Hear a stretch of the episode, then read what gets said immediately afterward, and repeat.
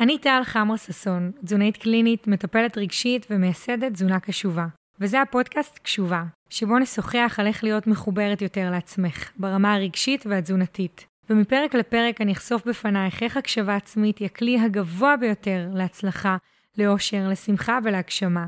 נדבר על תזונה קשובה, על אכילה רגשית, על דימוי גוף וגם על נושאים מעולמות אחרים. ועכשיו לפרק. אז ברוכות הבאות לעוד פרק בפודקאסט קשובה ואני סופר סופר מתרגשת לארח את ענת, ענת הסודי, נכון? אני אומרת נכון ענת? כן? הסודי. הסודי, סליחה, אחלה. אני מבלבל. ואני כל כך כל כך שמחה שענת כאן. אני אציג אותה ואז אני אספר עלייך מהנקודת מבט שלי רגע מהצד, ואז אני אתן לענת את היכולת לדבר. אני אגיד גם רגע בגדול שאנחנו הולכות להתעסק בדימוי גוף וזה הולך להיות מעניין ומעיף כמו שענת יודעת גם להביא. ועכשיו אני רוצה לספר על ענת שאני נתקלתי בה לפני כמה שנים ברשת, את מכירה את הסיפור הזה נכון? כי יצאנו גם לעשות live ביחד ולדבר וכדומה, אבל בכל אופן, אני ראיתי אותך ברשת לפני כמה שנים ופשוט אמרתי אני חייבת לעקוב אחרייך ואני מרגישה שאני כל כך נתרמת ממה שאת מביאה ומהשיח ומהנרמול ומהדרך ומה, שבה את מנגישה את הדברים ובכלל מהעוצמה שאת מביאה כאילו למרחב הזה אז איזה כיף ואיזה כיף שנתקלתי בך אי שם ואני זוכרת כל כך את הרגע הזה ואין כל כך הרבה אנשים שאתה באמת זוכר ואני אומרת את זה ברצינות לא כי את עכשיו מולי וזה אני אומרת את זה בהכי הכי רוצה שתיקחי את זה גם אלייך. אין הרבה אנשים לפחות בחוויה שלי כן לגמרי לאחוז את זה שאני זוכרת שכל כך ראיתי אותם פעם ראשונה ואמרתי ואני צריכה מזה. כאילו זה ממש כזה היה. אז ככה הרגשתי שראיתי אותך פעם ראשונה, זה ראיתי איזשהו פוסט שכתבת בפייסבוק, ומאז אני עוקבת אה, אדוקה אחרייך, ו... וזהו, והיה לנו, ועשינו גם live ביחד, ולפעמים אנחנו משוחחות, וקיצר, כיף אז שאת בחיים שלי בצורה כזאת או אחרת. אולי ניתן לך להציג את עצמך, את יודעת? אוקיי, אני באמת שמחה להיפגש איתך היום ולדבר איתך. גם. ולדבר על דימוי גוף, כמו שאנחנו תכף נצלול לעומק. אה, אז אני אקטיביסטית של דימוי גוף חיובי, ובריאות ופעילות גופנית בכל מידה. אני מרצה על הנושאים האלו, אני מנחה סדנאות, אני יוצרת על הנושאים האלו תוכן ברשתות mm-hmm. החברתיות, ואני גם ייסדתי לפני שש שנים את פילאטיס פוזיטיב. שזה בעצם הלחם של פילאטיס, שהיא mm-hmm. שיטה לאימון גופני. וערכים ותכנים מתנועה, מהתנועה החברתית של הבודי פוזיטיב. אז כשזה בא ביחד, זה בעצם אה, גישה אחרת לפעילות גופנית שהיא לא מקדשת את צמצום ההיקפים, ירידה במשקל ושינויים במראה, אלו דברים שיכולים לקרות והם יהיו תוצרי. לוואי, mm-hmm. אלא זו גישה ששמה בחזית את דימוי הגוף, את שיפור מערכת היחסים שלנו עם הגוף שלנו, דרך פעילות גופנית שהיא קשובה והיא מחזקת והיא מאתגרת, אבל היא בתוך הגבולות של הגוף שלנו. זאת בעצם אה, גישה שהיא לא ממוקדת משקל, לא כי לרדת במשקל הזה בהכרח רע, אלא כי זאת לא המטרה המרכזית של הפעילות הזו. כן, זה בעצם איזשהו מרחב עם, עם שיח אחר על הגוף. שיח יותר של, אה, של הקשבה וחיבור, mm-hmm. ופחות אה, להגיע לאיזשהו תוצר חיצוני שהחברה מכתיבה לנו שככה צריך להיות. לגמרי, ואני גם בא לי רגע לחדד גם מהנקודת שלי, כי אמרת שזה שיח שמאפשר גם יותר הקשבה לגוף, אז הרבה פעמים אני פוגשת נשים שמתקשות ל- לעשות פעילות גופנית, לא כי הן לא אוהבות, אוקיי? אלא כי יש להן חוויה שהגוף שלהן השתנה, או שהוא כבר לא נראה כמו שהוא נראה אז, או שפתאום קשה להן, מה שהן הצליחו לעשות בעבר, הן לא מצליחות לעשות היום. ומה שאני רואה אצלך במה שאת מביאה זה שלבאמת כל גוף יש אפשרות לנוע, לזוז, להיות בתנועה וזה המקום של ההקשבה. אז אנחנו נעבוד עם מה שהגוף שלי מאפשר לי היום. זה יכול להיות בין אם הוא כי הוא ממש עייף או כי, כי הוא השתנה כאילו זאת אומרת עם כל, עם כל מה שהוא מביא מבחינה פיזית. וזה מאוד מאוד גם מקדם תנועה במקום הזה. בשונה מ... נכון. את יודעת, מללכת לאימונים הרבה פעמים שהם נורא מותאמים גם, ואנחנו לא שמות לב לזה, הם מותאמים גם למבנה גוף יותר ספציפי. זאת אומרת, זה לא רק שה... אני לא אזלוג רגע, אבל זה לא רק שהבגדים מותאמים למבנה גוף ספציפי, אלא הרבה פעמים גם האימונים שלנו בלי, נס... בלי שנשים לב.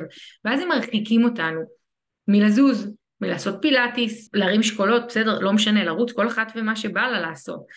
אז זה מה שכל כך מיוחד בפילאטיס של ענת, שהוא באמת מאפשר לכל סוג של גוף, ובכלל גם למה שאת מביאה, כן, אבל אם נדבר ספציפית על ה... את יודעת, על הפילאטיס פוזיטיב, אז על המקום הזה שלכל גוף יש אפשרות לזוז.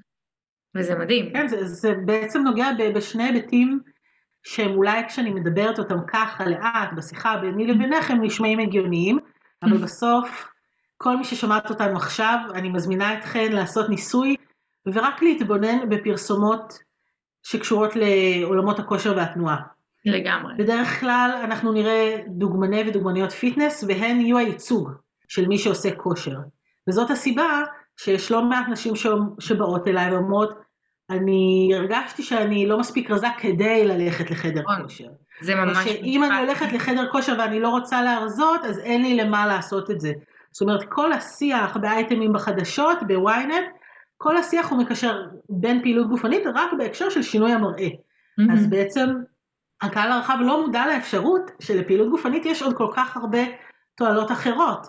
אם זה חיזוק, שיפור המדדים, אם זו תחושה אה, פיזית טובה יותר בגוף, תפקוד יומיומי יותר טוב, וכן, גם תחושה נעימה ונינוחה יותר עם הגוף, זה גם איזשהו מקום של אה, פיתוח חוסן פנימי, זאת אומרת דימוי גוף מתוך המקום שאני יכולה רגע לבטוח ולהעריך את הגוף שלי, לא על פי איך שהוא נראה.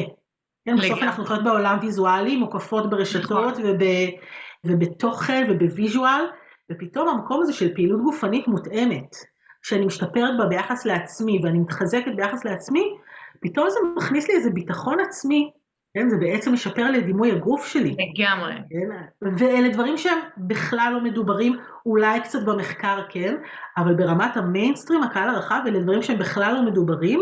ועוד נקודה נוספת, ואת זה את יודעת, ומי שעוקבת mm-hmm. אחריי יודעת, אבל מי שלא רואה אותי כרגע, אני אספר שאני גם אישה שמנה.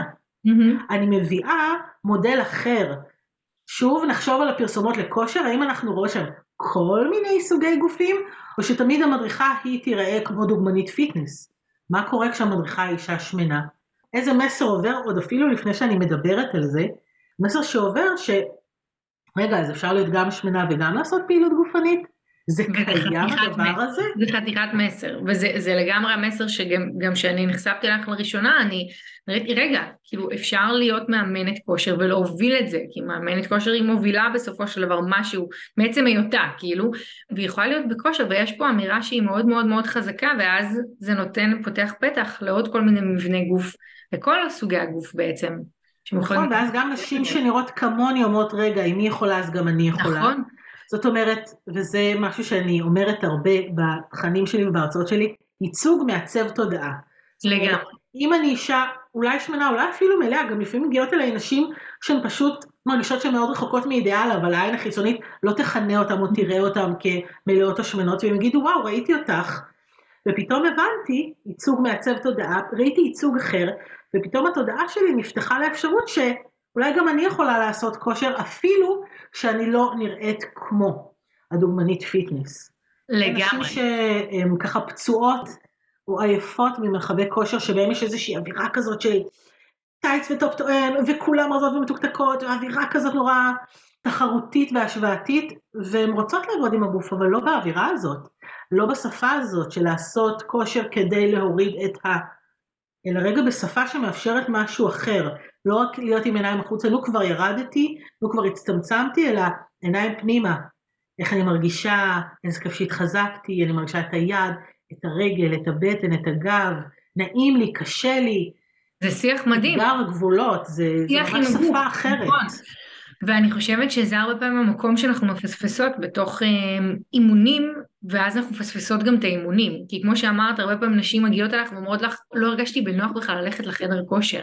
כאילו יש שם משהו שנורא לא נוח לחדר כושר או לכל מיני סביבות של אימונים, ולא כל כך יודעים לשים את האצבע גם על מה. מה לא בסדר, מה שם גורם לי כאילו להתקשות להתמיד, להיות, כאילו שיהיה לי קשה להמשיך ולבוא, ובאמת במקום הזה את מביאה, ואני אגיד שגם עוד נשים, כאילו אני מזמינה אותם לחפש, את יודעת, אותך, שאני אשים את הלינק גם, את יודעת, אלייך בסוף הפרק, אבל גם לא רק, בכללי מקומות של אימונים, שהם מחזקים אותנו, שהם מספרים לנו על שיח שהוא קשוב עם הגוף שלי.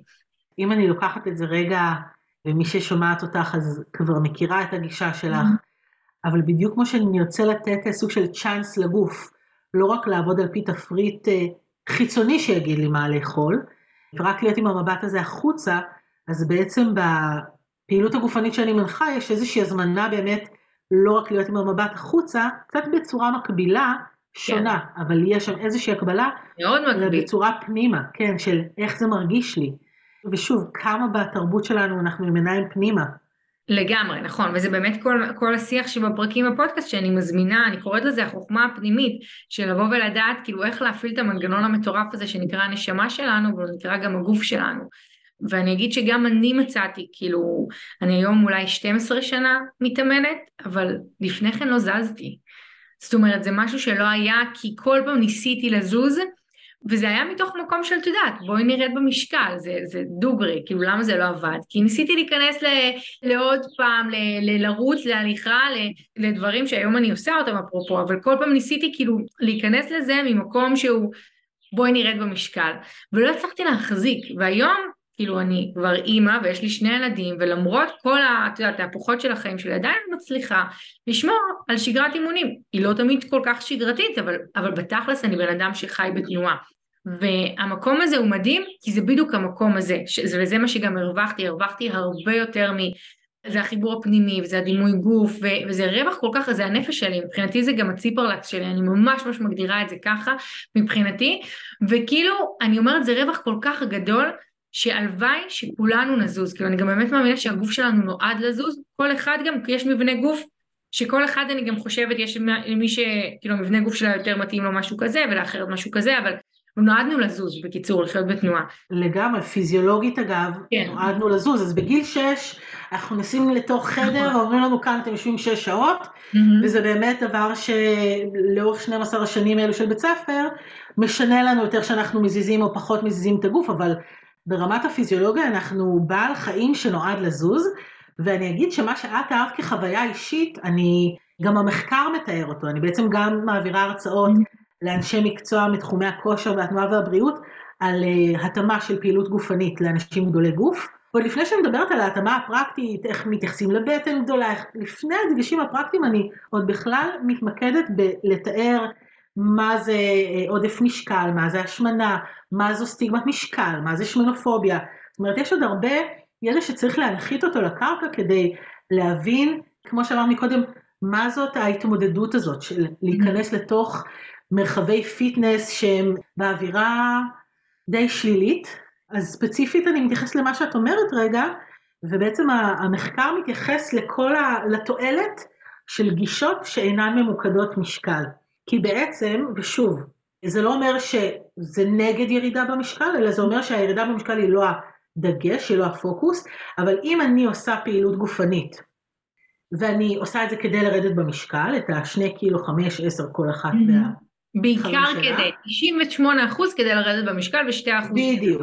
זה הדבר שמוביל אותי על כן. הדרך, אולי אני שמה לב שזה עושה לי טוב, אבל כן. בקטנה. אז ברגע שזה לא קורה, אין לי למה להמשיך. זאת אומרת, המיקוד במשקל בתוך פעילות גופנית לא מאפשרת לנו לשמר מוטיבציה חיובית לאורך הזמן.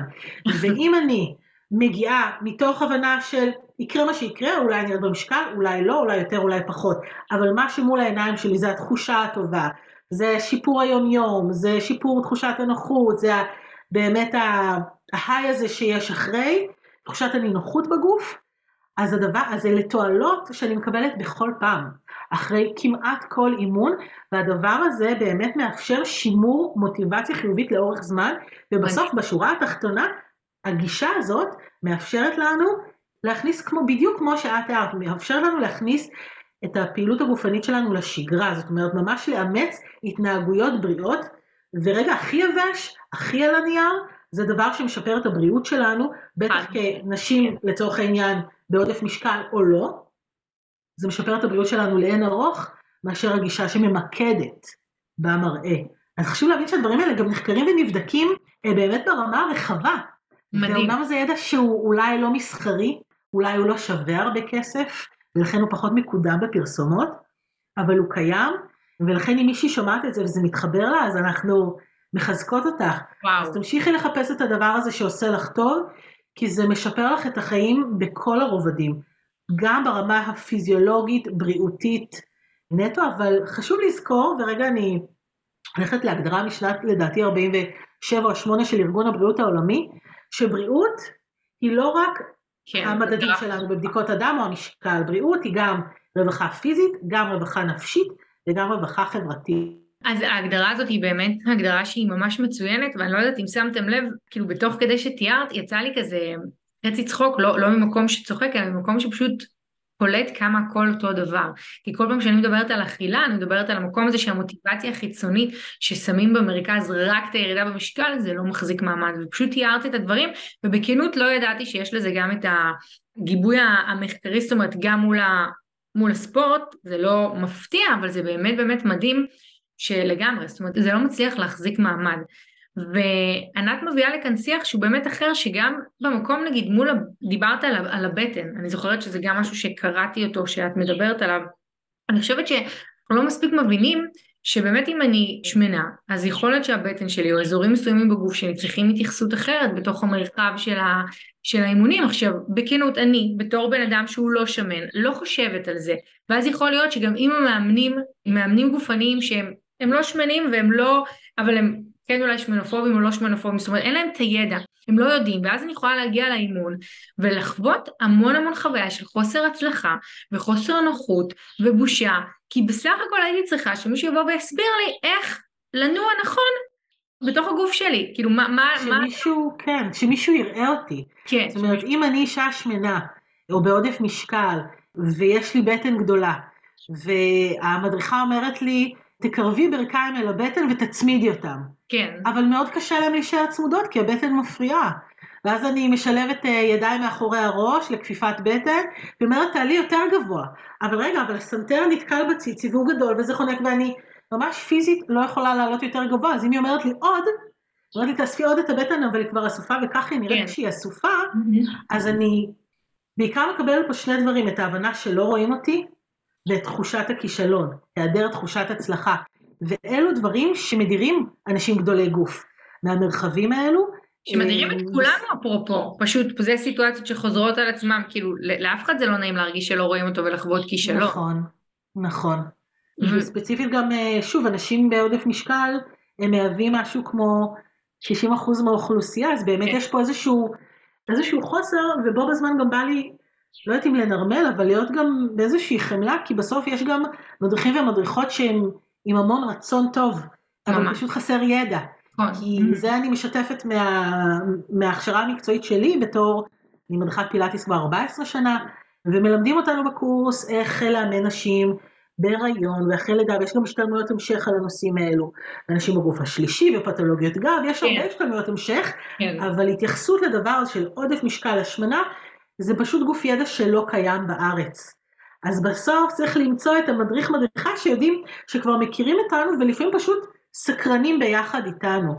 יודעים לחקור ביחד איתנו המתאמנות את מבנה הגוף שלנו, אבל גם אולי רגע אני אצא אפילו ממחוזות העודף משקל והשמנה, בסוף הרי כל בת ובן אדם אנחנו באים עם איזשהו סל, נכון, שהוא המכלול של הגוף שלנו וההתמודדויות שלנו.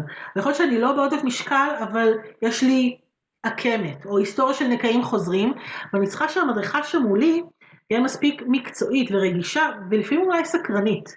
בלי ידע, אבל עם סקרנות, להקשיב לי כמתאמנת, ולתת לי כלים לחקור את מה נכון לי בתוך התרגיל הזה, איך להתאים אותו לצרכים של הגוף שלי. כי אנחנו לא אותו דבר כולנו, אנחנו לא איזה שיבוט. בתור מתאמנת, כן, שמנו עכשיו הרבה על המדריכות, אבל בעיקר למי ששומעת את זה והיא לא מדריכת אה, כושר, mm-hmm. זה אומר, זה דבר שחשוב לי להגיד, שכשאנחנו מגיעות למרחב כזה, כמו שאנחנו גם מגיעות אולי לקליניקה חדשה ולתזונאית חדשה, אז יש לנו את הזכות לבקש, תקשיבו לי, תראו אותי, תתאימו את זה לגוף שלי, זאת אומרת, כי אני פוגשת יותר מדי נשים שכשהן מגיעות למרחב ומקבלות או טיפול לא מותאם או אימון לא מותאם, אז הן לוקחות את זה על עצמן, זאת אשמת הגוף שלי. אז אני לא טובה, אז זה לא בשבילי, פעילות גופנית זה לא בשבילי, ואני אלך הביתה עכשיו. יכול להגיד, רגע, שנייה, זאת לא אני, זאת ההדרכה, ואני אבקש את מה שמגיע לי, כי זה הדבר הנכון לעשות. אז בא לי לתת גם כן. את הכוח הזה. ואני חושבת שזה מתחבר גם למה שתכף נוביל על דימוי גוף ולדימוי עצמי, כי באמת יכול להיות שיהיה מדריך בלי ניסיון וזה בסדר, אבל ברגע שלי את הרשות להרגיש או להגיד שזה קשה לי או שאני לא יכולה או שזה לא מתאים לי או שזה מרגיש לי לא נוח בגוף, את הרשות רגע להרים יד אז אני חושבת ש, שזה יאפשר גם לצד השני להיות איתי. אבל שוב, אם הצד השני הוא מאפשר ומכיל וכדומה. זאת אומרת, מה שאת מזמינה נשים לעשות זה לקחת פחות אשמה על עצמן ופחות ביקורת ולבוא ורגע לתת באמת רשות לכל גוף שהוא בכל מרחב, להתחיל לזוז ולהתחיל לבדוק מה הן מרגישות ו- ואת אומרת, יכול להיות שמספיק מעצם זה שתהיי קשובה לעצמך ותתני לעצמך הזדמנות אמיתית וגם תמצאי את איך שנכון לך לזוז. זאת אומרת, מעצם זה שתתני לעצמך באמת באמת הזדמנות, ואני חושבת שזה קשה, שזה קשה כי זה, זה בדיוק המקום של להוריד את הבושה, ולהגיד שבעצם מותר לי, ולהיות עם מקום שיותר מגיע לי, שאני שווה, כאילו בעצם כל הדברים האלה את אומרת, בואי, בואי תנכיחי את עצמך ממקום שאת שווה וראויה, ואני חושבת שזה המקום שכל כך קשה, וזה מחבר אותנו לשיח הדימוי גוף, שהייתי רוצה רגע, ענת, שאולי תסביר לנו, כאילו, מה, את יודעת, מה, מה זה דימוי גוף רגע, אם יש לזה איזושהי הגדרה שהיא ספציפית. כן, נראה לי שיש לזה הרבה הגדרות. אני אסגור את הנושא הקודם, ואם מישהו חושב שזה ככה עלה גבוה, ולעשות לעצמי מקום, ו... וזה כאילו נורא מפחיד וגדול, אז, אז אני אגיד שלפחות ברמה הכי פרקטית, אם אנחנו יורדות אל המזרן, mm-hmm. הנושא של אני ותנועה, זה להבין שלא אני צריכה להתאים את עצמי לתרגול, אלא התרגול צריך להתאים את עצמו לגוף שלי. ואז זה אומר שאני מדוררת החוצה את זה שאני חושבת שזה לא מתאים, שזה כואב, כי זה לא אמור לכאוב.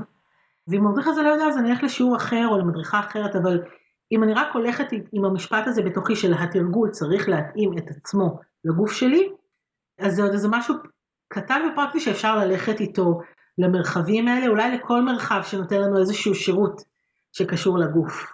אז זה ככה, כדי לצאת עם איזה משהו ביד. ואם אנחנו ממש צוללות רגע לדימוי גוף, שאני חושבת שבאמת בשנים האחרונות הוא הפך ליותר טרנדי באיזשהו מובן, לשמחתי, במעגלים מסוימים. זה צמד מילים ששומעים אותו קצת יותר, אני בתור נכון. נערה, לא חושבת שנתקלתי בזה בתור נערה. היום כשאני פוגשת נוער בהרצאות וסדנות בבתי ספר, הרבה מהם כבר מכירים את המושג הזה.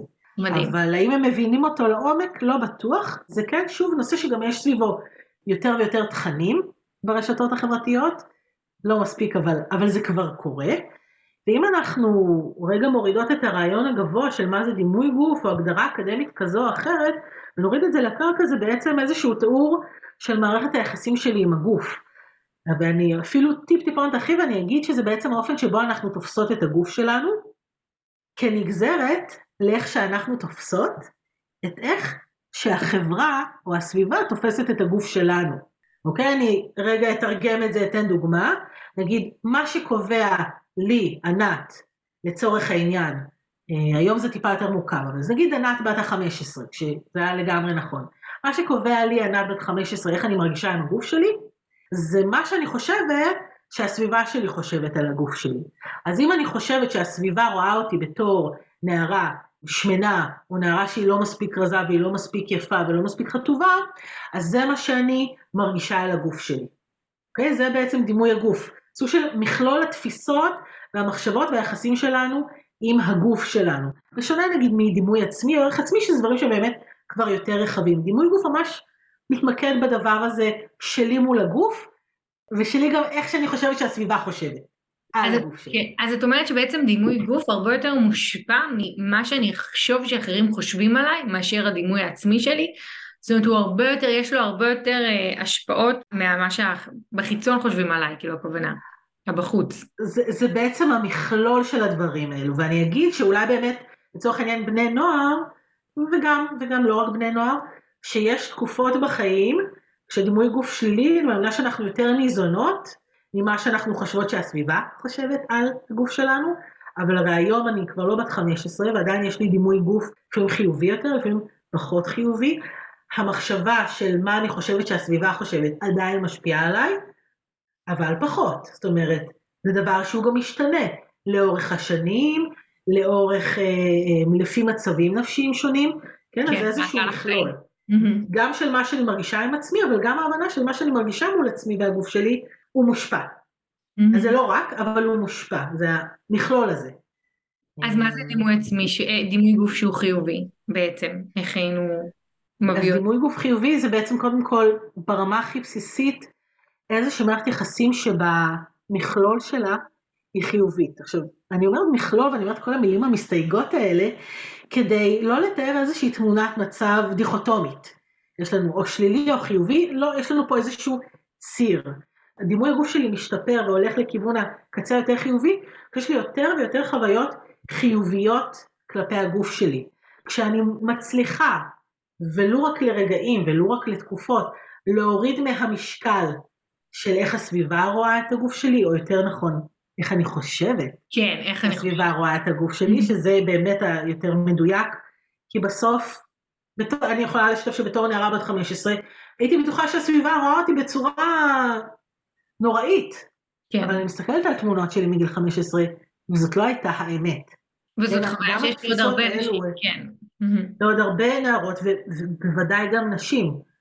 אז ככל שהמאזן הזה משתנה, ופתאום יש קצת יותר משקל למה אני חושבת על עצמי, קצת פחות משקל למה שאני נותנת לסביבה, ככל שאני מצליחה ליהנות אולי יותר מהגוף, כאילו כן גם ליהנות מול המראה, כן גם לשים בגד ולהגיד וואי איזה כיף, אבל ככל שאנחנו מרחיבות את האפשרויות שלנו, ככל שאני נגיד מסיימת אימון ואולי שנייה לרגע, לרגע קטן, לא חושבת על איך אני נראית, אלא רק שואלת וואי איזה כיף, איך נהניתי מהגוף שלי, האימון הזה, הריצה הזאת, בהיריון הזה, בסקס שעשיתי עם הבן זוג שלי אתמול, אז זה האפשרות שלנו רגע ליהנות מהגוף שלנו ולהיות ביחסים שלנו איתו באיזשהו מקום שהוא טיפה יותר ניטרלי או קצת פחות תלוי מראה.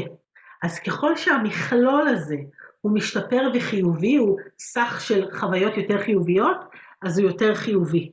ואני בכוונה מתארת את זה כציר שהוא גם לא לינארי עם התקדמות השנים או התקדמות טיפול הנפשי שלנו. זה דבר שהוא קצת כמו מצב רוח, הוא משתנה, הוא עולה ויורד, הוא מושפע מהרבה גורמים גם סביבתיים וגם פנימיים וגם בבין לבין. איזה תכנים אני צורכת ברשתות החברתיות, באיזה ייצוגים אני נתקלת או דואגת לצרוך, ואני אתרגם את זה למילים פשוטות, אם אני בפיד שלי באינסטגרם עוקבת אחרי מלא דוגמניות ושחקניות ונשים שנראות נורא יפה, נורא מושלם, אבל בסופו של יום או בסופה של גלילה, אני מרגישה באסה עם הגוף שלי, כי אני חושבת שהפער בין המצוי שזה אני, כן. לבין הרצוי שזאת המדהימה הזאת והפילטרים שהיא שמה עליה, אז הדימוי גוף שלי יורד, אבל אם אני, וזה אגב באמת הפיד שלי הוא פיד מהמם, אה, איזה כיף. באינסטגרם יש שם נשים במלא, קודם כל מגוון של גופים, אבל גם נשים עם גוף דומה לשלי. ונשים מלאות או שמנות שכזה מתלבשות יפה וחזקות וספורטאיות. זאת אומרת, אני דואגת לצרוך ייצוגים דומים לי, אוקיי? והם חיוביים, אז זה בעצם מעצב את התודעה שלי ועוזר לי לחוות יותר חוויות חיוביות מול הגוף שלי.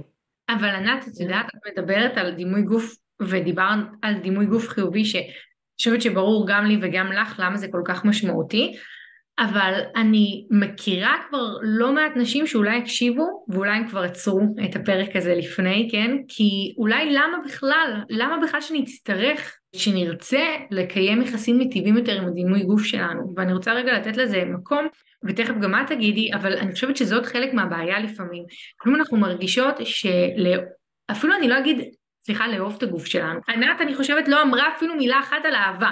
זאת אומרת, זה לא אהבה עצמית, אוקיי? זה לא, זה לא השיח הזה, אלא זה בעיניי יותר דומה ללכבד את הגוף, לכבד את, ה, את הגוף שכרגע מחזיק אותי, את הנשמה שלי שמאפשר לי לחיות, אבל הרבה פעמים יש איזושהי התנגדות, דווקא בגלל שהצמד מילים דימוי גוף הרבה יותר שגור ביום יום שלנו, אז אני מוצאת גם שיש הרבה פעמים פרשנויות וממש פחד ממנו.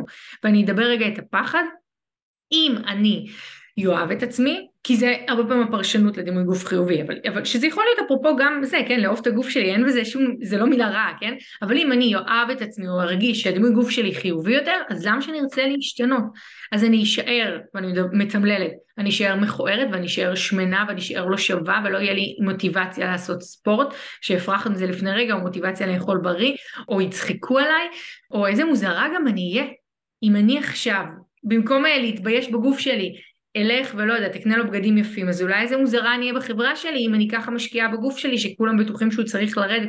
זאת אומרת, הרבה פעמים יש בכלל התנגדות לצמד מילים האלה, ואולי אם אני אוהב את הגוף שלי או ארגיש אליו דברים הרבה יותר חיוביים, אז אני גם אהיה כמו הדמות שאני רואה באינסטגרם שאני לא רוצה לראות, שיכול להיות שהיא דומה לגוף שלי היום, או יכול להיות שהיא אה, גדולה ממני או קטנה ממני ויש לה צלוליטיס ויכול להיות שגם לי יש צלוליטיס, כן? אבל הרבה פעמים זה מייצר הרבה פעמים דווקא הפחדה.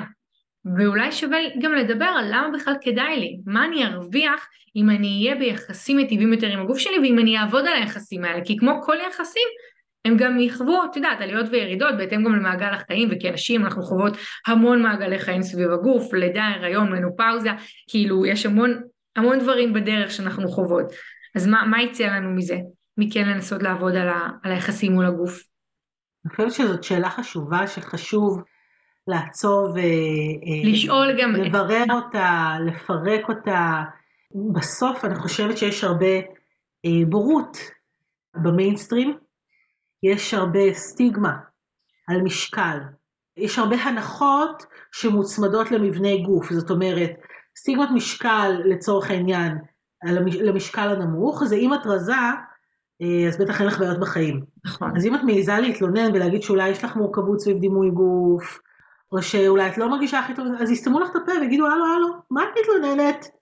לא, את מושלמת, לך אין בעיות. Mm-hmm. וזה דבר שהוא אה, מאוד בעייתי לנשים שהן אולי במשקל נמוך באופן טבעי, או שגם אם לא באופן טבעי, אבל יש להן עוד בעיות, ואז הן מוצאות שאין להן מקום, שזה לא לגיטימי לדבר את המורכבות שהן חוות.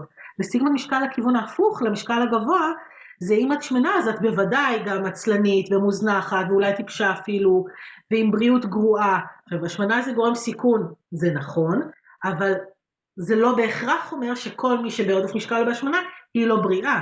אז זה בעצם איזושהי מערכת של אמונות והנחות שמשליכה איזושהי תכונה פיזית אחת על כל, ה, כל הישות שעומדת מולנו. והיא נגועה בעצם בהרבה בורות. ולכן גם דימוי גוף או בודי פוזיטיב או קבלה עצמית זה נוגע באיזשהו פחד, אני חושבת, משומן, כן, באיזשהו באמת איזשהו אבן יסוד של החברה שלנו שהיא מקדשת רזון, שהיא מקדשת אידאל יופי שהוא באמת מאוד מאוד מצומצם. ואז אנחנו אומרות, וואו, רגע, דימוי גוף, מה, לקבל את עצמך, לאהוב את עצמך, להישאר עצלנית, שמנה, מוזנחת, כל ה... זה כן מה שנקרא לעודד השמנה. מה זה דימוי גוף? הרבה פעמים אנשים, הקשר הלוגי הישיר שיעלה, זה, אנחנו רואים את נטע ברזילי על השער, או את טס הולידיי שהיא דוגמנית במידה 54, נגיד וואו, מה זה עידוד ההשמנה הזה?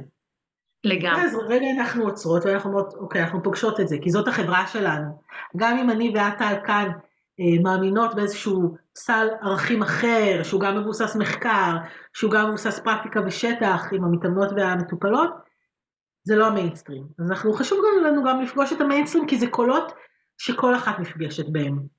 אם זה כל מיני סרטוני טיק טוק רעילים, אלוהים ישמור איזה רעל מסתובב שם בחוץ, ואם זה באייטמים בוויינט ובחדשות, על התרופה החדשה שתציל אותנו מהמחלה כן. האיומה מכל השמנה. אה, לא מלחמות. בקלות לא... גם, גם בקלות, כן. בדיוק ראיתי פשוט אתמול, כן. בקלות, כן. זהו, זה נגמר גם, כן. בקלות וללא תופעות לוואי, ועם הרבה מימון של אותן חברות, אבל אז אני אומרת, כל התכנים האלה אנחנו נתקלות בהם, וזה שווה לעצור ולהגיד, אוקיי, אז איפה זה נפגש? איך זה לא באמת מעודד השמנה? אז גם בא לי להתייחס לכותרת של מעודד השמנה, כי, כי זה מפחיד, אולי לראות מישהי כזאת שמנה מרוצה מעצמה, ואם היא מדברת על דימוי גוף, זה בטח לא טוב, כי זה יגרום לי להיראות כמוה כנראה. אבל חשוב שנבין שאין אף אחת בעולם הזה שראתה מישהי בעודף משקל או אפילו שמנה, ואמרה, וואי, אני רוצה להיות שמנה. זה לא קורה. זאת אומרת, אין אף ילדה שראתה את נטע ברזילי ואמרה, וואי, בא לי להיות שמנה כמוה. זה לא קרה. אולי מגניבה כמוה, להתלבש יפה כמוה, לשיר מדהים כמוה, להיות מגניבה כמוה, זה כן. המודלינג היחידי שנטע נתנה זה בעצם ההבנה שאין רק מבנה גוף אחד שיכול להיות זמרת מטורפת ומצליחה ומוכשרת כמוה. אז הדברים האלה הם לא באמת מעודדי השמנה, חשוב ש, שנפרק את זה ונבין את זה, אבל עכשיו ניגש לבאמת למה לי. קודם כל נראה שיש יותר ויותר נשים שמדברות על דימוי גוף, ונשים לב שהן לא רק שמנות, נשים רזות, גם איפשהו באמצע, כי בסוף, שוב, הסטיגמה היא שמי סובל מדימוי גוף? השמנות. בגלל זה הן מדברות על זה. אבל מי שמטפלת ומעבירה סדנאות ונפגשת עם נשים ונערות, מה שכולנו סובלות מענייני דימוי גוף, גם הכי רזות, הכי יפות, וכל מי שבאמצע, וכל מי שבקצה, זה ממש כל אישה בעיניי, כן, כל, לדעתי, אישה? פגשתי נשים בכל הגדלים, ובאמת בכל הגדלים, אני, גם כאלה שמאוד מאוד צמודות לאידיאל היופי, וגם כאלה שבמרכאות רחוקות, והחוויית דימוי גוף היא לא בהכרח הייתה טובה יותר זאת אומרת, היא לא, תלות, לא תלוית משקל בכלל. ואני מניחה שמי שמקשיבה לנו מבינה, כאילו יש לה איזושהי מורכבות כנראה עם הדימוי גוף שלה, רוב הסיכויים, או שהיא בטוח מכירה נשים שמורכב להן שם. אז למה להם? למה להם לרצות לשפר את זה? אז קודם כל אני חושבת שזה חשוב, זה חשוב מה שאנחנו עושות עכשיו. זאת אומרת שמי ששומעת אותנו ואולי עוקבת אחרינו, שומעת שיש פה גם עריכת כושר, שהיא גם אישה שמנה וגם תזונאית שהיא אישה רזה, אני בכוונה שמה את התגיות עלינו mm-hmm. רגע, כדי להבין שזה לא משהו שהוא תלוי, משקל, מבנה, איזשהו רגע, זה ממש כולנו, אוקיי? אני הולכת להגיד משהו שהוא יהיה קשה לשמיעה, אז אני אגיד אותו אולי פעמיים. אני אתן חוויית חיים שאולי נוגעת להרבה מהמאזינות. אם אני מרגישה לא מספיק טוב עם עצמי, אני חושבת שאני לא מספיק טובה, לא מספיק יפה ולא מספיק רזה, אז המעגל המאוד נפוץ שגם אני הייתי בו, המעגל התפיסתי, נגיד עד גיל 30 שלי, הוא שאני כרגע באמת לא מספיק מוצלחת, רזה יפה, אני, אני לא אוהבת את עצמי, אז מה שיעזור לי זה לעשות uh, ספורט ולרד במשקל. לא כי זה טוב בכלליות, אלא כי אלה דברים שיורידו אותי במשקל, יעזרו לי לשקול פחות. וכשאני אשקול פחות, אז אני אהיה רזה, ואז אני אהיה יפה, ומוצלחת ומושכת, ואז בסוף זה יעזור לי לאהוב את עצמי. אוקיי? אז אני מתארת את זה ככה סכמטי, אבל זה באמת, כן, לרוב זה עובד ככה. שהנחה אותי נכון. מגילאי המודעות העצמית. לא אני נראית במשקל, אני פשוט לא אוהבת עצמי, זה גם נורא פשוט. נכון. אני פשוט נראית במשקל, ואז אני אתלהב מהגוף שלי, זה יהיה לי... נכון. כאילו בואי נעשה. נכון, ולכן דימוי גוף חיובי יכול להתאפס כאיזשהו איום, כי אם הוא יגרום לי לא לעשות כלום, אז אני מפסידה פה, אז זה רע לי. לגמרי. אז בואו נפרק ונעשה סדר. קודם כל, דימוי גוף לא אומר להישאר כמו שאני. דימוי גוף אומר לשנות את נקודת המוצא. זאת אומרת, אם אני בוחרת לעשות, אה, לשנות תזונה ולעשות כושר כי אני שונאת את עצמי, ואני מצפה שירידה במשקל תביא לי את האהבה העצמית, הרי זה מעגל שהוא, נכון, הוא אף פעם לא מגיע לאיזה סוף. גם לא יצרתי שינוי פנימה. כן, התחלתי נכון. עם שינוי שהוא שלילי, ולא, ולא התחלתי עם שיח שהוא חיובי. וזה גם בעצם לא באמת עובד ככה. כן. כי אנחנו נשים לב שגם אחרי שירדנו במשקל, אז אני מביטה במראה, אולי לאיזה תקופה אפילו. אני נהנית, לאיזה תקופה טוב לי, אבל אז אני שמה לב שזה לא מספיק. לא רק שזה לא מספיק, יותר. גם שיש לי המון המון פחד. אם התחלתי את הירידה הזאת ממקום שהגוף שלי הוא ממש תועבה ואני סולדת ממנו, אז אני ירד, ונגיד ירדתי במשקל ונגיד גם עפתי על עצמי. יש כאלה שיגידו ירדתי במשקל ועפתי על מה שראיתי, אבל אני שרויה בפחד מטורף מה יקרה כשאני אעלה במשקל. וזה מספיק שהיה שבוע שלא התאמנתי, כי סיבות החיים, או שבוע שאכלתי פחות טוב כי סיבות החיים, אני כבר בפחד הזה, ואז גם אפילו הסיכוי שלי לשמר את הירידה, ונניח היא נעשתה ממקום חיובי, אני לא אצליח. כי אני בפחד הגדול הזה, ויש לי לחצים מטורפים, אז כאילו... אני... כן, והאהבה העצמית, או הקבלה העצמית, או התעופה העצמית, לא שלרגע לא... נגענו בה, לרגע אחזנו בה, היא, נעלה, היא נעלמת ברגע שה... שהקילו עולה, או כן. שהחיים קצת משתנים, כי החיים משתנים כל נכון. הזמן. אז אני חשוב לי להגיד משהו כזה. שום שינוי חיצוני לא ישנה את התחושה הפנימית שלנו לאורך זמן. לגמרי. אוקיי? אז אני אגיד את זה עוד פעם עם הסבר. אם אני נראית בצורה מסוימת, שוקלת בצורה מסוימת, ואני יודעת שאם אני רק אצליח להוריד במשקל, אז אני אוהבת מה שאני רואה במראה, אז אני ארגיש טוב, אז זה ישנה את התחושה הפנימית הקשה שאני מסתובבת איתה כבר תקופה או אולי כל החיים שלי. זה לא באמת עובד ככה. אני יודעת שכולן חושבות שזה עובד ככה. אני יודעת שזה מה שאת רואה בכל הפרסומות ובכל ההבטחות לכל הדיאטות, אבל זה לא באמת עובד ככה, זה לא נכון, זה איזשהו שקר שנועד למכור לגרום לנו, כן, למכור לנו, לגרום לנו להוציא הרבה כסף וגם הרבה משאבים על הדבר הזה. אוקיי? להשאיר אותנו באיזושהי תודעה, באיזשהו דימוי גוף שהוא שלילי, אוקיי? אז גם אם ירדתי במשקל ואני, אפילו בתקופה שאני עפה על עצמי, כמה זמן זה נשאר. לגמרי, כי זה רק חיצוני. ברור, כן, ברור. כי זה חיצוני, וכאן אנחנו מגיעות ל, לליבה של הדבר. אז למה לי לעבוד על דימוי גוף חיובי? למה לי לשפר את דימוי הגוף? הרי שזו סכנה גדולה שזה פשוט ישמין אותי. לגמרי. לגרום לי להיות מוזנחת בסטיגמה. Mm-hmm. אבל אם אנחנו מניחות את הסטיגמה בצד, דימוי גוף הכוונה להתחיל לתחזק, להתחיל לבנות איזושהי תחושה אחרת מול עצמי, שבתור התחלה היא לא תלויה באופן ישיר במשקל, במה שאנחנו אוכלות או בכמה שאנחנו מתאמנות. אבל רגע, רגע, אולי מי ששומעת נבהלת אימא למים, מה, מה היא הולכת להגיד לי עכשיו? אבל רגע, המטרה היא שנבסס את זה כמשהו שהוא לא תלוי, ולגמרי יכול להיות שמהמקום הזה שאני מתחילה לבסס איזשהו כבוד לגוף שלי, שאני לא שונאת אותו והוא לא נורא בעיניי, אלא אני מצליחה להכיל את המחשבה שאני מכבדת אותו.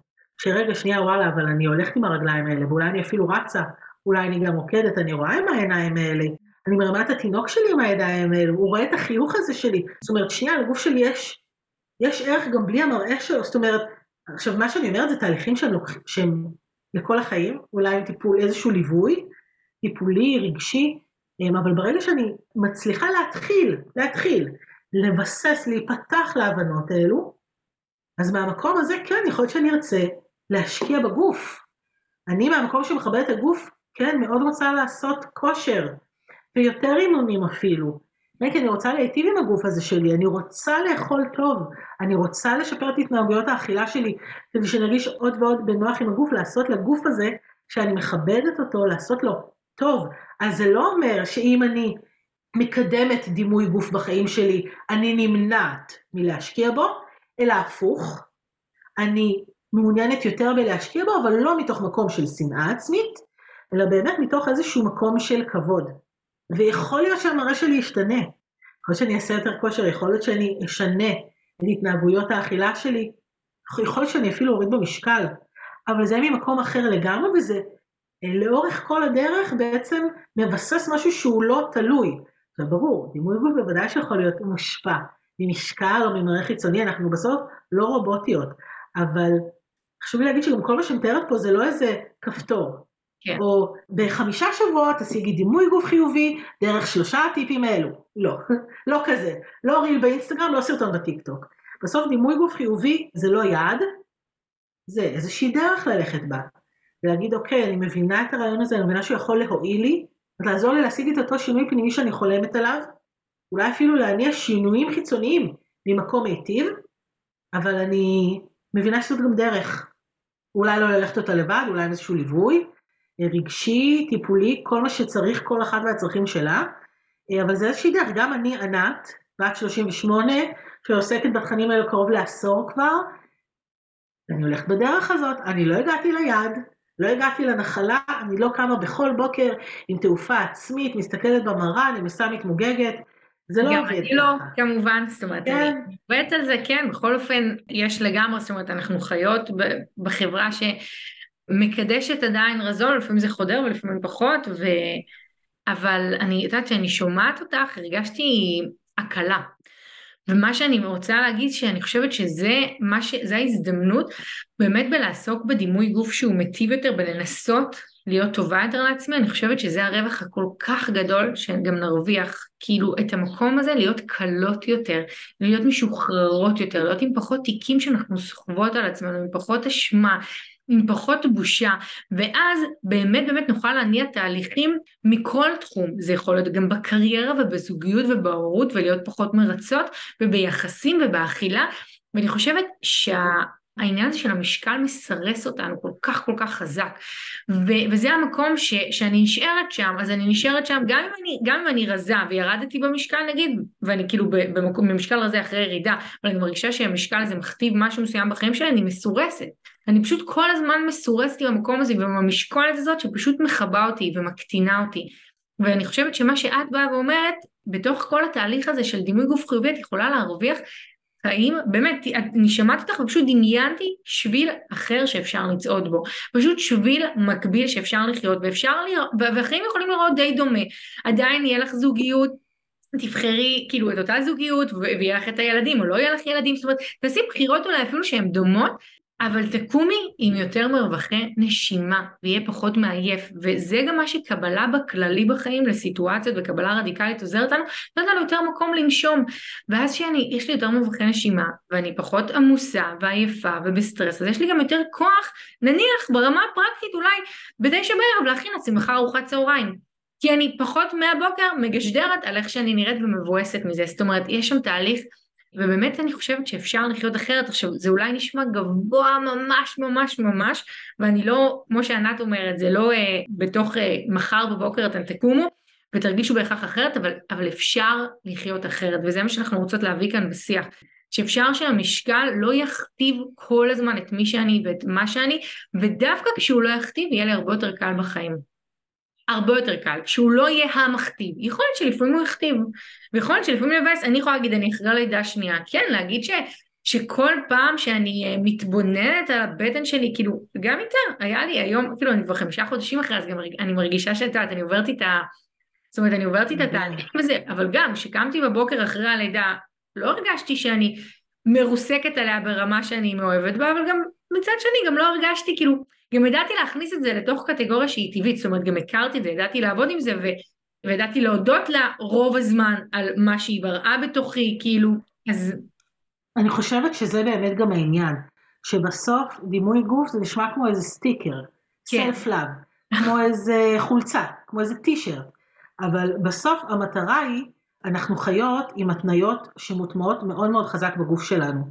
ה image הזה של האישה המושלמת, שאף פעם לא מזדקנת, שהיא בדרך כלל בלונדינית ומבנה גוף מאוד מאוד מסוים, הוא מוטבע לנו בראש כל כך כל כך חזק, כך שלרובנו, כולל אני ואולי גם את, כשנתבונן במראה, אז תהיה לנו את הבאסה הראשונית שאנחנו לא נראות כמוה, וזה כנראה לא ילך לשום מקום. אבל האפשרות, רגע אחד אחרי אחרי אולי קושי הזה, נגיד שגוף משתנה, אוקיי? אחרי. לידה, הגוף משתנה זה באמת, זו באמת התמודדות. נכון. אבל האפשרות הזאת, אחרי המבט הראשוני, שאולי יתבאס, להביא עוד קול ולהגיד, רגע, אוקיי, בסדר, שנייה, רגע באסה, אבל עכשיו אני גם נזכרת, שאני אחרי לידה, שזה הדבר הכי הגיוני בעולם, שהגוף שלי עובר שינויים, זאת אומרת, יש לי את האפשרות לגייס עוד קול, עוד מבט, לעשות איזשהו רווח, איזשהו סדק ביני לבין התכתיבים החברתיים, לראות עוד כותרת רעילה במאקו על איזה מפורסמת שרק כמה חודשים אחרי לידה היא נראית וואו ולא רואים עליה בכלל, אז בשנייה הראשונה אני מקנאה, אני מתכווצת כולי, כי היא נראית ככה אולי אחרי לידה ואני אולי לא נראית ככה אחרי לידה, אבל אז אחרי זה יש לי את האפשרות לגייס עוד קול, עוד מבט ולהגיד רגע שנייה, קודם כל זאת עיתונות, זה המדיה, היא רעילה והיא כוחנית והיא עושה עלינו סיבוב, אני יודעת את זה, אני לשנייה מסתכלת על הבטן שלי ואני זוכרת את כל מה שהיא עברה ואת כל מה שהיא הביאה לי ושזה הדבר הכי בסדר להיות ככה עכשיו. אני חושבת שזאת אולי המתנה הגדולה בלקדם דימוי גוף חיובי בחיים שלנו, לא בהכרח להיות בו כל הזמן כי זה לא אפשרי, אבל לקדם את התנועה הזאת בחיים שלנו, היא מאפשרת לנו באמת את המרווחים של הנשימה ואת הקול הנוסף, את המבט הנוסף, שהופך אותנו לקצת פחות כבולות. זה לעבוד עם אוטומטים. של החברה. זה בדיוק על לעבוד עם האוטומטים, זה גם האם עכשיו ראיתי את הבטן שלי, כן? לא משנה אם אני אחרי לידה או לא, כן? ואני מחליטה שממחר אני פוצחת בדיאטה וב-30 יום 50 דקות רגילי בטן, האם אני יושבת רגע ורוצה לייצר איזושהי גם בחירות, גם אם בחרתי בסוף לעשות אחד מהדברים האלה, אבל אני בוחרת את זה מתוך מקום שהוא רגע מטיב יותר, שהוא יותר נושם, שהוא יותר מקבל, שהוא יותר מודה, ו... ואז באמת באמת הרבה יותר קל לחיות. אני מקווה שכזה, אני, כשאני אומרת את זה, זה, זה מועבר, אבל באמת אני חושבת שהקלות הזאת של הלחיות, שגם ככה אנחנו טרודות בכל כך דברים, אבל יותר קל כי יש יותר הרפאיה ויותר קבלה ויותר חיבוק שאני, שאני נותנת אותו לעצמי. מין תחושה כזאת שהכל בסדר. אז אולי ענת ככה לקראת הסוף, תגידי לנו מה את חושבת אה, שאם מישהי מקשיבה לנו עכשיו, מה הדבר שבעינייך אחד או שתיים שכדאי לה לנסות לעשות כדי להרגיש אה, יותר טוב מול הגוף. אז שני כלים שאולי אפשר לקחת ממש אחרי שדיברנו, דיברנו בכל המישורים, דיברנו תכלס, דיברנו גבוה, אם עכשיו את רוצה לצאת עם שני דברים לעשות בסוף הפודקאסט, את המאזינה, אז שני דברים שאת יכולה לעשות, לגשת לפלאפון שלך, לשים טיימר על דקה, אולי על חמש דקות, ורגע לשים לב, לגלול ברשת החברתית האהובה פייסבוק, אינסטגרם, טיק טוק, לגלול ולשים לב אחרי מי את עוקבת. ועלה לך story, עלה לך פוסט, עלה לך סרטון, תעצרי שנייה אחת ותבדקי איך את מרגישה עם עצמך. אם את מרגישה פחות טוב עם עצמך, כי היא נורא מושלמת, אז יכולה להוריד עוקב, אם זה too much את יכולה להשתיק, כדי לראות ממנה קצת פחות. רגע לענוד את המשקפיים הביקורתיות, להיות סלקטיבית ולנקות את הפיד, תמיד לנערות אני אומרת, אה, שאני כשאני הייתי נערה, היה לי רק מעריב לנוער. במעריב לנוער יש את העורך תוכן, והוא זה שבוחר במי אני אסתכל. היום לכל מי שיש פלאפון, היא עורכת התוכן. מדהים. אתן עורכות התוכן, לכן יש את הכוח מי נכנס לפיד ומי לא נכנסת לפיד. ומי שגורם לכם להרגיש רע עם עצמכם, אחרי שאתן רואות תכנים שלה, אז שלא תיכנס לפיד, תשתיקו אותה לתקופה. תתחילו להיות סלקטיבית ולשאול שאלות על איזה תוכן אתן צורכות, זה דבר ראשון. ודבר שני, זה למצוא משהו, איזושהי פעילות גופנית שאתן נהנות ממנה. וזה לא חייב להיות חדר כושר, וזה לא חייב להיות סטודיו, זה יכול להיות גם אולי ללכת בחוץ עם הפודקאסט של טל באוזניים, אוקיי? זאת אומרת, צריך להיות משהו שהוא נגיש פיזית וכלכלית, ולפני הכל צריך להיות כיף. ממש. אלה שני הכלים, וזו צריכה להיות סביבה שאין בה שיח שלילי ממוקד משקל. נגיש רגשית okay. גם בעצם, קצת מה שאמרת. כאילו, סבבה, כן. זה לא יותר, ויכול להיות שמי שכאילו מנוסה בפעילויות גופניות אה, שלי, שעשו לה לא טוב, אז יכול להיות ששום דבר לא נגיש לה רגשית, אז אפשר לנסות לחשוב על הדבר שהכי נגיש לי. זאת אומרת, אפילו חמש דקות בבית שאני שמה מנהלי ספורט ואני רק עומדת בחמש דקות האלה. זאת אומרת, הולכת נגיד ברחבי הבית עם מנהלי ספורט, כאילו משהו שהוא באמת נגיש לי הכי הרבה. נגיש, ו... נגיש וקטן. כן. אוקיי, כן. החלטת שאת עושה הליכות, את לא חייבת להתחיל בחמישים דקות. ממש. עשר דקות זה הזמן שיש לך, זה מה שנוח לך בגוף. כל אה, מטרה במרכאות, כל פעילות גופנית של מחלטות, אוקיי, ועכשיו אני עושה, תתחילו בקטן, כי כל תנועה היא טובה, וזה נורא חשוב לזכור. וזה, וזה נכון כל גם... כל תנועה היא טובה. גם היום יש פעמים שאני יכולה לעשות עשר דקות, כי זה מה שיש לי, ואני סבבה עם זה. כאילו, וזה... עשר דקות, אבל זה הרבה יותר מלא לעשות. חד משמעית. דיכוטומיה היא לא משרתת אותנו. נכון, נכון, זה עובד גם ברמה... נכון, לגמרי. ואולי אני אסכם את כל הדבר הזה ואגיד שדימוי גוף זה הרבה מעבר, כאילו ונגענו בזה, זה הרבה מעבר לרזה או שמנה, ואני חושבת שמה ששווה לזכור גם כאיזשהו סוג של כלי להרגיש טוב יותר עם עצמי, זה לזכור באמת שהגוף שלי הוא קודם כל הגוף הפיזי שלי.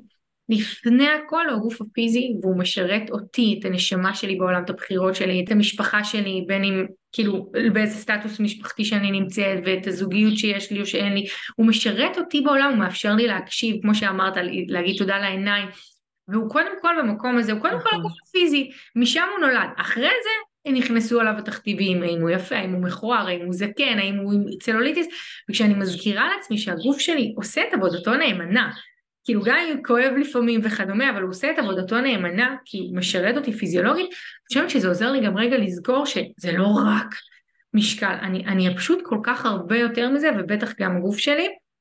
אז, אה, אז זה ממש זה, את יודעת מה, אם, אני, אם אנחנו אומרות דבר אחד שאנחנו מזמינות כן. את המאזינות לעשות מיד אחרי שאתן מסיימות את הפודקאסט, אז זה לחשוב על חלק בגוף שאת מעריכה את התפקוד שלו. לא אמרתי אוהבת, מדהים. לא אמרתי חלק יפה. ואפשר לחשוב על חלקים פנימיים, המוח, הלב, הריאות, זה יכול להיות חלקים שעובדים ממש טוב, הרגליים שלי כי אני רצה, וזה יכול להיות גם החלקים שעובדים עכשיו פחות טוב. הרגל שלי כי יש לי דלקת בעקב, ועכשיו אני מבינה כמה אני, כמה אני מעריכה את התפקוד היומיומי של הרגל. אוקיי, אז קחו לכם את העשר שניות האלה לחשוב על חלק בגוף שאתן מעריכות את התפקוד היומיומי שלו. אוקיי? ואם אתן רוצות לעשות את שאר הדברים, אז אה, אז מוזמנות, אבל תתחילו מהדבר הקטן הזה, כדי רגע להסיט את המבט הפנימי לא אל המראה, אלא אל הגוף עצמו. אהבתי את ההגדרה, להעריך את התפקוד שלו.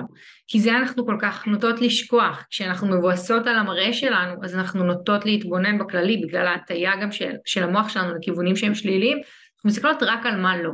ויכול להיות שיש דברים שהם לא וזה מבאס, אבל אנחנו רוצות גם ל- ללמוד להתמקד בדברים החיוביים, בטח מול הגוף, וזה יעזור לנו, זה העוגנים שאנחנו שמות לעצמנו. אז אולי קמתי בבוקר והתבאסתי מהבטן שלי, אבל יש לי עוד כל כך הרבה דברים שאני מודה עליהם ב- ביום יום שלי ואני מזוהה עם הגוף שלי, אז בסדר, אז אחד, אחד אחוז אני מבואסת על, על הבטן, אבל 99 אחוז אני מרגישה טוב יותר, אז זה, זה אחלה, זה לא שולט בי. ענת, ממש ממש תודה. את רוצה רגע להגיד משהו לסוף לפני שאנחנו מסיימות? אה, אני רוצה גם להגיד תודה. אה, אני רוצה להזמין את כל מי ששמעה ואולי לא הכירה אותי. אתן מוזמנות גם לחשבון האינסטגרם שלי, ענת.סוד, איטל פה תשים את הקישור, לפייסבוק. אני מעבירה הרצאות וסדנאות בכל הארץ, גם באמת הנושאים של דימוי גוף, וגם על נושאים של באמת אה, התאמה של פעילות גופנית לגוף גדול ומרחבי אימון אינקלוסיביים, כן, לכל מידה. וזהו, ומוזמנות להיות בקשר, לכתוב, להגיב, לשתף את הפרק הזה. אנחנו רוצות שהוא יגיע לכמה שיותר.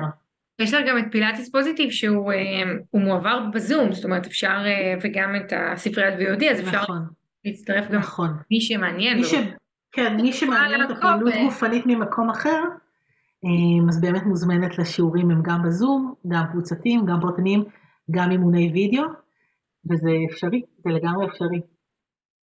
אז ענת, תודה ענקית ענקית שהיית כאן, ואת כל כך עשירה בידע, זה מטורף. כאילו באמת אה, מביאה כל כך הרבה ידע ומחקרים ומלמדת ובכזה קלות את מדברת על הנושא הזה שאפשר אה, לדבר איתך על זה עוד המון, איזה כיף, אז תמשיכי לעשות את זה ולעשות את, את הדבר הזה ולהפיץ אותו בעולם ותודה שאת עושה את זה. תודה שבחרת להתארח כאן, ואני אגיד גם תודה לכל מי שהקשיב, אתן מוזמנות לשתף את הפרק שלנו, ואתן מוזמנות לכתוב גם לענת בפרטים מה אתן לוקחות, וגם לי, ולש, ולשתף אותנו בדברים, וגם לשאול שאלות. זהו, תודה שהייתם כאן. תודה.